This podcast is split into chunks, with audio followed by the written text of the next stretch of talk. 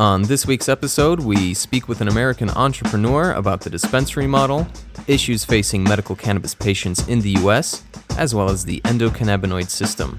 All that and more coming up right here on Critical Grass. Forget it, man, and get with the countdown. Shake this square world and blast off for Kicksville. Critical Grass. It's stimulating, mind expanding, safer to use than alcohol. It's the in thing, the hula hoop of the jet generation, and as much a part of growing up as smoking corn silk behind the back fence. Critical Grass. He's looked at both the pros and cons of blowing pot. He's not convinced that grass is all that harmful, but there is room for a lot of doubt. Why don't we wait and see? There's a lot of testing to be done before we'll know all the facts. Critical Grass.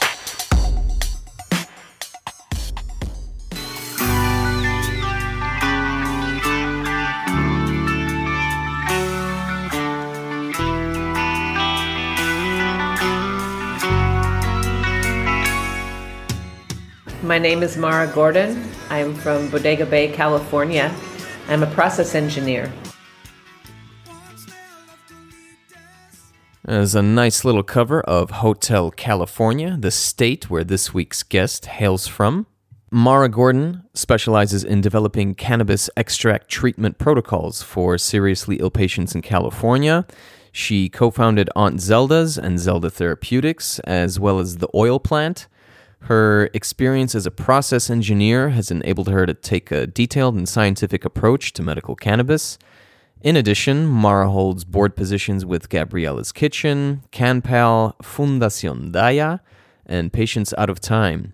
She also speaks at medical conferences throughout the world, which is where I managed to track her down and pick her brain a bit. And I asked Mara about her initial contact with cannabis and how she discovered its therapeutic properties. My first experience, I was, I think, I think I was like maybe 12 years old. And uh, back in those days, it was all what we call Mexican ditchweed. And you would buy like a lid, they called it, which was just a baggie. And based upon whether it was three fingers thick or four fingers thick, it would be a three finger lid or a four finger lid. And it was like $10 to buy. It was so cheap. But by the time you cleaned out all the stems and the seeds and everything that was in it, there was very little left, like maybe one finger left at the baggie. You also could smoke and smoke and smoke and barely feel anything because the, the THC level was quite low. Even with that, though, I was very hypersensitive to it, or super sensitive is what we call. And I remember trying it and then hating it. Hated the, I felt paranoid, I felt disassociative. I tried it again in like high school and college, hated it. I never had a positive experience with it. I would sometimes get pressured to use it with my friends or whatever and I would try it and then every every time without exception, my response to myself would be, "Why did I use this? I know I'm going to hate how I feel." When it became time to use it medically, I decided to approach it differently.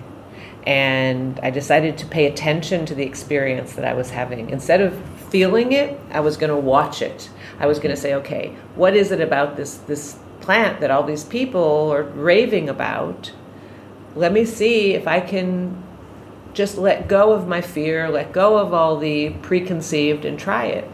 And I was shocked. It was a fantastic. I did a great meditation that night. I had a great night's sleep, and my pain reduced considerably. Um, I had no idea what cannabis smelled like because I had never. I mean, what I got in a baggie back in the 70s had no comparison to the reality of the plant. I had actually never seen a cola, a flower, because I only saw junk in a baggie.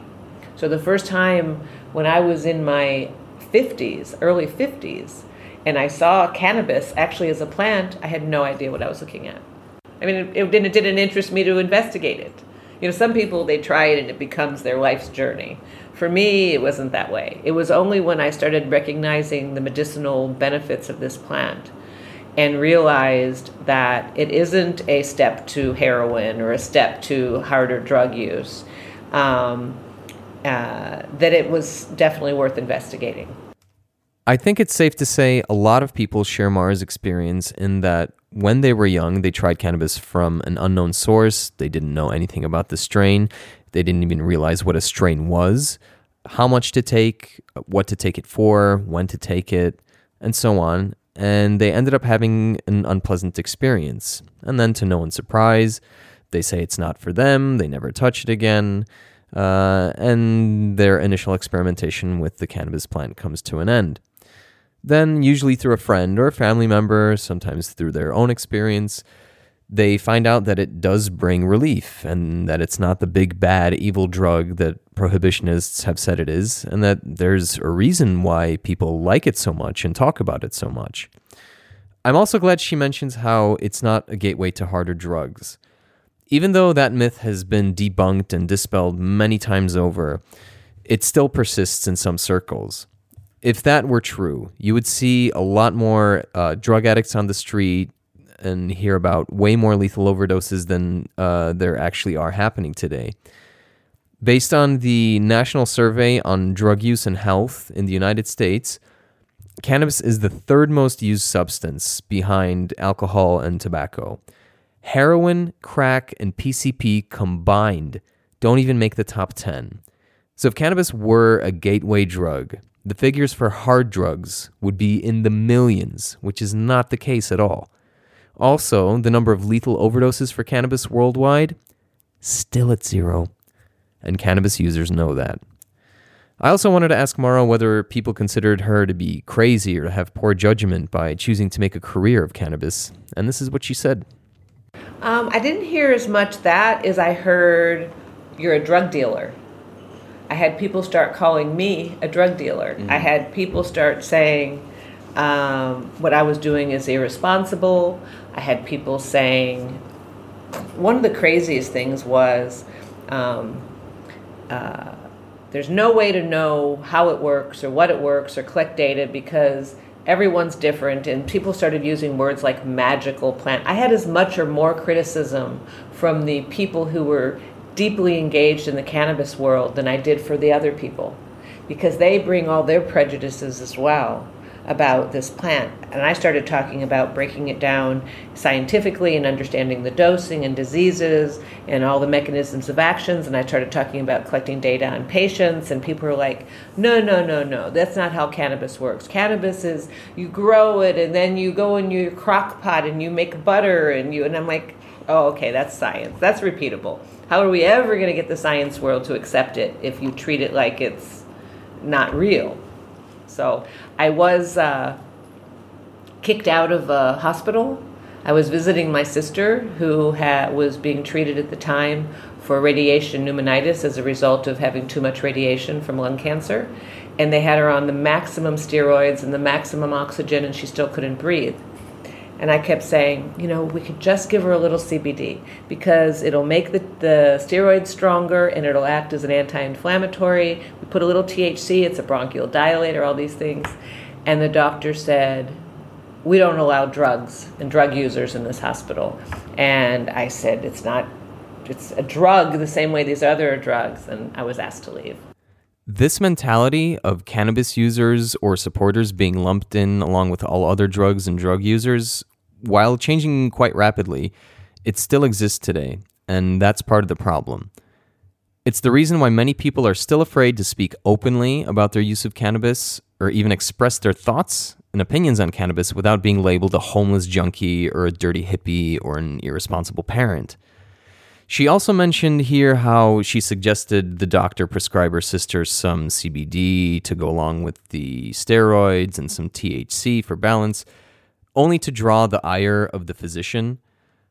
Clearly, the physician was in the dark about cannabis as a natural medicine, and throwing around those terms certainly didn't help Mara's cause. Uh, but to be honest, a lot of people uh, are still in the dark about those two chemical compounds, and that includes uh, a lot of uh, pro cannabis people. Here's a snippet from a video by the Canna Foundation, who do a nice job of explaining what those cannabinoids are and how they work. Closer to our own times, Raphael Mechoulam isolated and synthesized one of the main active components of the plant.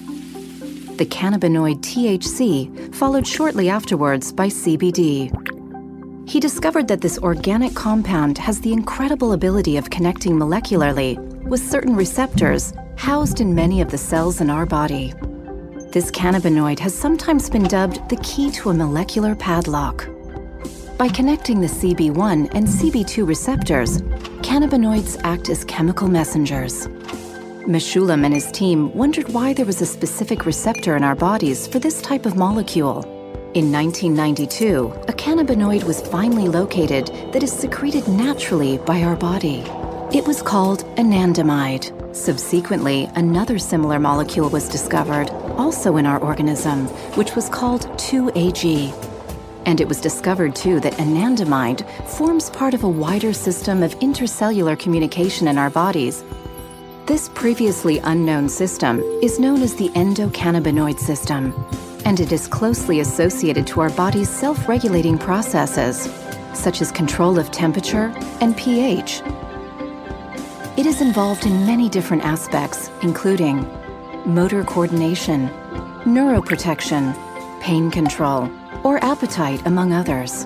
The endocannabinoid system helps maintain the complex balance between the different biological functions, a process known as homeostasis. THC and CBD are two of over 100 cannabinoids produced by the plant. The discovery of cannabinoids has opened up a new field in the research of the processes that regulate our organism. We know that some cannabinoids have therapeutic applications, which make them very useful in the treatment of pain, cancer, or HIV. Cannabis has been part of human life for thousands of years and has tremendous properties beyond its mere recreational use. Its key role for our understanding of the endocannabinoid system and its special relationship with the chemistry of our body makes it unique, and there is still much to be discovered. So, just for clarity's sake, I thought I'd play that clip for you as these cannabinoids and others are going to be mentioned quite a lot in the future, and what better time than now for that little introduction. You also might remember the name Raphael Mechoulam from last week's episode. Uh, he's a very significant player in the field of cannabis as medicine, and thanks to his efforts, we've discovered we have something called the endocannabinoid system that we are all born with. And this is the key for cannabis use as medicine as it helps maintain homeostasis. Uh, but getting back to Mara, uh, I really wanted to know whether there was a breaking point for her or a moment of clarity she had where she knew cannabis was the right path for her. No, the moment of, of my epiphany was uh, actually quite casual. Um, I had I was still in that period of time where it had been many many years since I had used cannabis because I didn't have any reason to use it. I would rather have a glass of wine to relax in the evening, kind of thing. So why would I take up something that's going to make me feel paranoid? Well, I had a, a friend of mine who was a daily cannabis user, and I never understood it. And I admit I judged her. I judged her as a pothead, and what is she doing this? Um, and she came to visit me. And I used to make her go out into the garage to smoke because I didn't want that stinky stuff in my house. And so we were right in the middle of a conversation, and she was going out to smoke. So I went out into the garage with her. And I said, you know what? I was having horrible pain. I would say my pain was like at a level eight. It was very bad. Um, and I said, you know what? Let me try this because she had been telling me for a very long time about how her boyfriend used it. He, she made him brownies and all these things. So I was like, I have nothing to lose. I'm suffering. So I took uh, two puffs off of her, and she was smoking uh, Triple X uh, Chem Dog. I know the names are absurd, and just and I took uh, two hits, and within less than two three minutes, my pain went from an eight to about a two. And my first response is I was furious. I was furious with all the doctors that had lied to me, had not told me that this was an option. I was living in a state that had been legal since 1996 for me to use it medically. I had a house in Colorado for years. Not one time had a medical professional mentioned, you know, you might want to try cannabis instead of fentanyl patch, instead of Neurontin and all these horrible drugs I was on. And that was the moment when I said, this is not fair, this is not right, I have to do something. So, what did Mara do? She started her own cannabis company where she focuses on seriously ill patients. However, she didn't open a dispensary as she is not a fan of the current model that is practiced in the United States currently. I make medicines for people primarily with cancer and very sick diseases of aging, very old people, that sort of thing. So I'm going to take my cancer medicine, the medicine's designed for this person with breast cancer, and I'm going to take it to some 21 year old guy at a dispensary who's going to, I'm going to say, okay, this is a product for the people who come in here with cancer. And he'll say, okay, bring me some samples and we'll try that and see if we like it. And if we like it, then we'll carry it on our shelves. And I'm like, I don't care if you like it. It's not for you. It's for somebody who has cancer. It's not for you. It's not for you to go party with. And unless you have cancer, that'd be like going to a pharmacy and saying, Do you carry tamoxifen, which is for women with breast cancer? Well, we tried it and we didn't like the way it made us feel, so we don't carry it. I mean, that's absurd. So, that is the dispensary model in the United States right now. That view on dispensaries will probably ruffle a few feathers, uh, and my intention is not to upset the dispensary people who I genuinely appreciate. Um, but in defense of Mara's view, uh, at least from a medical perspective, she does raise a valid point. It's about treating and healing the patient, regardless of whether a given product is able to sell. I think this should be getting more attention because for some cannabis patients, it has become a real problem. Case in point, a Guardian article from July 31st of this year discusses how legal cannabis actually made things worse for sick people in the US state of Oregon. It goes on to say that the medical cannabis market is in a downward spiral as businesses, lured by big money, shift to recreational. The option of making big money inspired many medical businesses to go recreational, dramatically shifting the focus away from patients to consumers. In 2015, the Oregon Liquor Control Commission took over the recreational industry. Between 2016 and 2018, nine bills were passed that expanded consumer access to marijuana while changing regulatory procedures on growing, processing, and packaging. In the shuffle, recreational marijuana turned into a million dollar industry in Oregon, while the personalized patient grower network of the medical program quickly dried up. Now, sick people are suffering as they have less access. Now, you also have a similar situation in California where the majority of dispensaries are also shifting towards recreational or adult use, as they call it, and the number of medical dispensaries is dwindling. So, not to throw the baby out with the bathwater here, uh, I think there is definitely room for both models, and I think it's better to have dispensaries uh, than to go through unlicensed, untested street dealers. If a person goes into a dispensary knowing what they want or need, then the medical aspect isn't that big of a concern. However, if we're dealing with a first time patient with a serious illness requiring medical supervision, then you need someone properly trained, willing to work with the grower and the doctor so as to get the patient the, the product uh, and the care they need. So I would argue that abolishing a particular model isn't necessarily the solution. It's about working with healthcare providers, cultivators, dispensaries, and lawmakers so as to provide a quality product tailored to the needs of the patient. The issue isn't the dispensary concept itself, I believe. Uh, it's the motive of the people running the dispensary.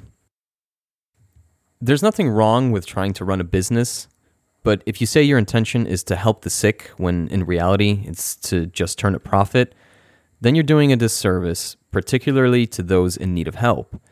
And I would also add that this is particularly true of most pharmaceutical companies and profit driven healthcare systems in general.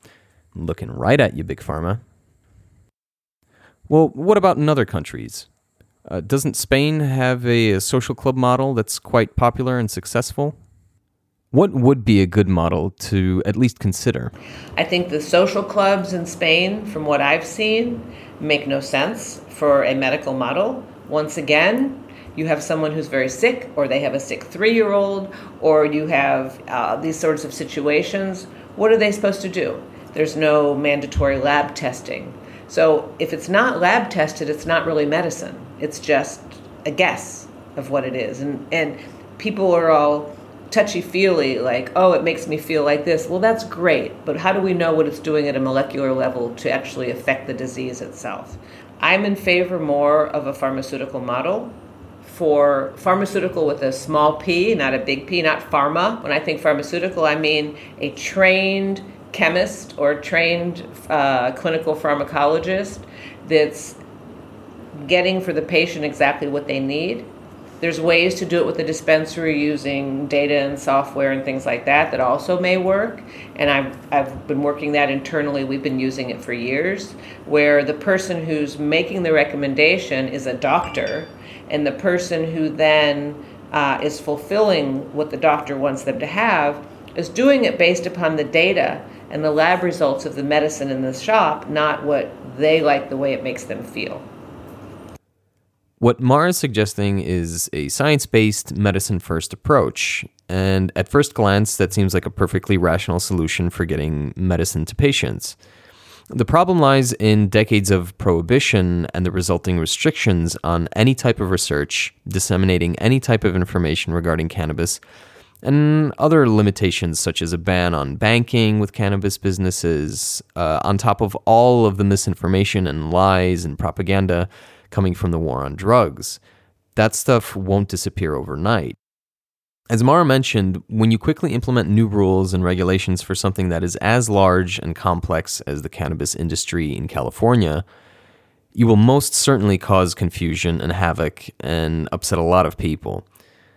As flawed as the current system may be, I see it as just the beginning of an industry that still has a lot of road bumps ahead of it. More change is coming. Given the sticky situation we're in, I asked her if cannabis legalization in California was a little too much too fast. I don't think it's too much too fast. I think that it's a long time coming. My biggest complaint and frustration as somebody who owns several companies is that they came out on the 16th of November with what some of the guidelines were going to be, and they had to be taking effect January 1st and that'd be like taking a giant boat like a titanic and turning it on a dime. It just doesn't happen. So it's been very very complicated process and very expensive and some of the better uh, uh, medicine makers that are out there are not making it through the legalization. So you have these big and big giant brands from all over the us that are getting into california that have no experience previously in california and that's how they're doing it so what I did is I started another company called the Oil Plant because I started seeing that the country or the state of California, many, many companies that were either coming into the state or weren't making it through legalization or whatever were using mass produced oils by others. And then they were doing something called white labeling, where they were taking, you know, somebody's oil and then putting their package, their label, their name on it. And I thought, okay, if this is the way the industry's going, and I'm committed to people having access to good, solid, well understood, lab tested medicine, then then I'm going to go the way the river is flowing. So I created the oil plant where we now produce oil that goes into other people's products. So there are some of our products out there and other people's, or our medicine is out there and other people's products, but not ours in particular. Um, and then that's how we got our license. With California being the world's fifth largest economy, it's no surprise people are flocking to the largest legal cannabis market in the country and by default, the globe. Mara does raise valid concerns about external companies coming to California to make money at the expense of consumers and patients. We shall see what this leads to, but I also have my doubts about the motivations and intentions of a lot of these companies. Given Mara's background and experience in the industry, I was curious as to whether there was anything that shocked or surprised her over the years. I think the thing I find the most shocking is when people say to me, well, there just isn't enough evidence. I find that to be, I just want to slap them. I mean, I have to admit, it just infuriates me. There's over, yes, we do. We know how to kill cancer in every kind of mouse you can imagine. We know how to control things in every kinds of petri dishes in mice. I understand, yes, yes, yes, we need more human studies. But we have over 10,000 studies to choose enough information from that it's worth that we've never seen anyone die. We've so why not try it? what is the risk? What is the downside of trying it? If it's going to alleviate suffering, what is your what's the obstacle? I don't understand.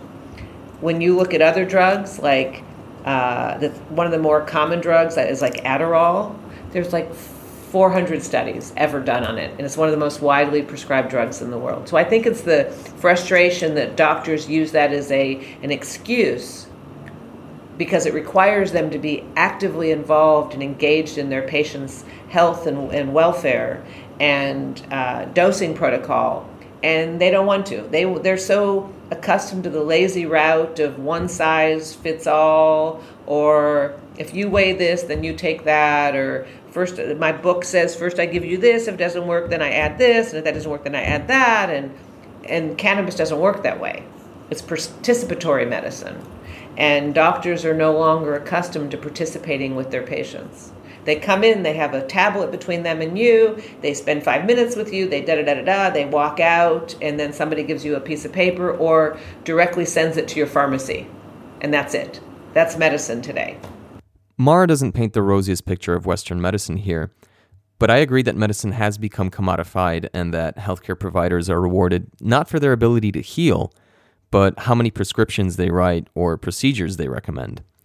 But to get back to the research or alleged lack thereof on cannabis, if you do a keyword search on PubMed, an archive for scientific journal articles in the peer reviewed literature at the U.S. National Institutes of Health's National Library of Medicine, you'll see not 10,000 entries, but rather over 28,000 entries for cannabis or marijuana.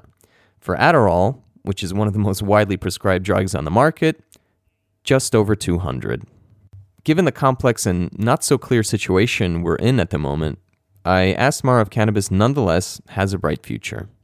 Oh, 100%. I, I think that everybody that's in this industry right now is what I call an early adapter, early adapter, because it's brand new. It's been around for 10,000 years, but it's brand new and uh, there's all sorts of opportunity. I would just say that my one hope and wish for these people is that they put the uh, safety and health of people over profits. And unfortunately, a lot of what I'm seeing around the world is not that case. Um, and I would I would recommend that people be very skeptical and investigate and ask as many questions as they can before they feel comfortable representing a product or making a product or going into some other ancillary business. I gave a talk a few times now on all the different opportunities in the cannabis space whether they touch the plant or don't touch the plant because there's many things like what you're doing doesn't touch the plant. You're giving you're doing an interview for a podcast. That's the cannabis industry but it's nothing to do with the plant itself so decide where you feel comfortable and you want to f- and find your niche in it. Everybody that's in the cannabis industry doesn't have to become a farmer or a medicine maker or a dispensary owner or, or, or a bud tender. You can become a, an attorney or an advertising company. So find your niche and then excel in it. So it's not all doom and gloom despite the issues the industry faces. There's plenty of potential and lots to look forward to. Where do we go if we want to contact Mara? Well, you can always go to auntzeldas.org. It's uh, A U N T Z E L D A S.org. And on there, there's a contact page. Um, also, my email I give out freely. It's Mara, M A R A, at auntzeldas.org. And if I don't have the answer, I don't, I'll get it to my appropriate person in my organization to help to answer it then. Okay, excellent. Thank you so much for the information, Mara Gordon. Uh, wish you a successful uh, rest of the conference uh, and a safe trip uh, back to California. Thank you. That wraps up episode two of Critical Grass. Special thanks goes out to Fundacion Canna for letting us use their video on the endocannabinoid system. The full video, as well as many others, can be found on their YouTube channel of the same name. Links to their content can be found on the Critical Grass website. If you like what you heard, feel free to share this podcast on the Face Tubes and the U-Hubs and whatever interbooks you might be addicted to. We will be back with more discussions on all things cannabis next week, so stay tuned and keep fighting the good fight. Peace.